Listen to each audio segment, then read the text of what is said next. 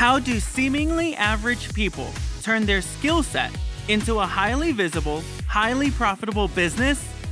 How do you proudly sell your best offers to the best people in your market?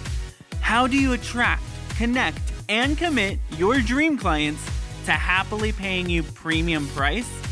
Today, the best coaches, experts, and freelancers realize that icky, manipulative, non consensual selling strategies just don't work and are now leveraging a new way of selling to accelerate our business growth today. Make sure to enroll in your free sales training at clientschallenge.com.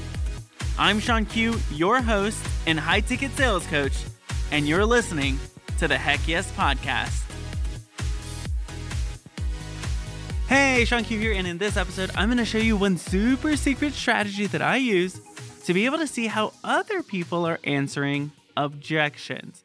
Now, eh, you're going to hear objections. It's going to happen. It's a natural part of the sales process. An objection is an indication that they're thinking about it, that they have they have questions, they have concerns, they want to do it, but there's this obstacle in the way, and if you can overcome that obstacle, they're willing to say yes.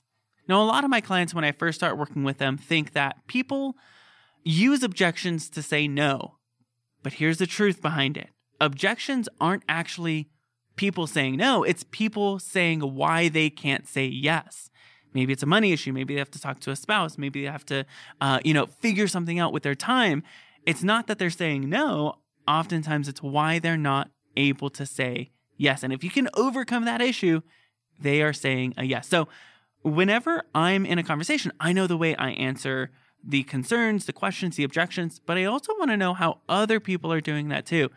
And unfortunately, you can't listen in to people's sales calls, but you can do something else. Here's the simple strategy anytime somebody is selling something, they typically have a sales page, you know, a website, a page where they're describing what the program is.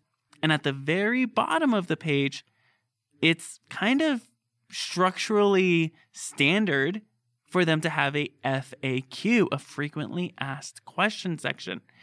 And in it, they're trying to answer people's objections. And so oftentimes what I'll do is I'll go to a sales page and I'll go to their frequently asked questions section and I'll see how are they handling the time issue? How are they handling the money issue? How are they handling the I have to talk to someone issue? And that's a great way to see how your competition or your co- potential collaborators are answering the objections you're likely to get as well.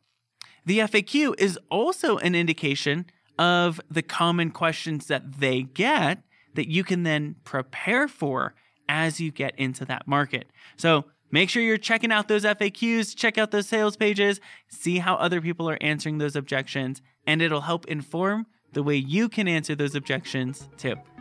I'm Shawn Q, your high ticket sales coach, and I'll see you in the next episode.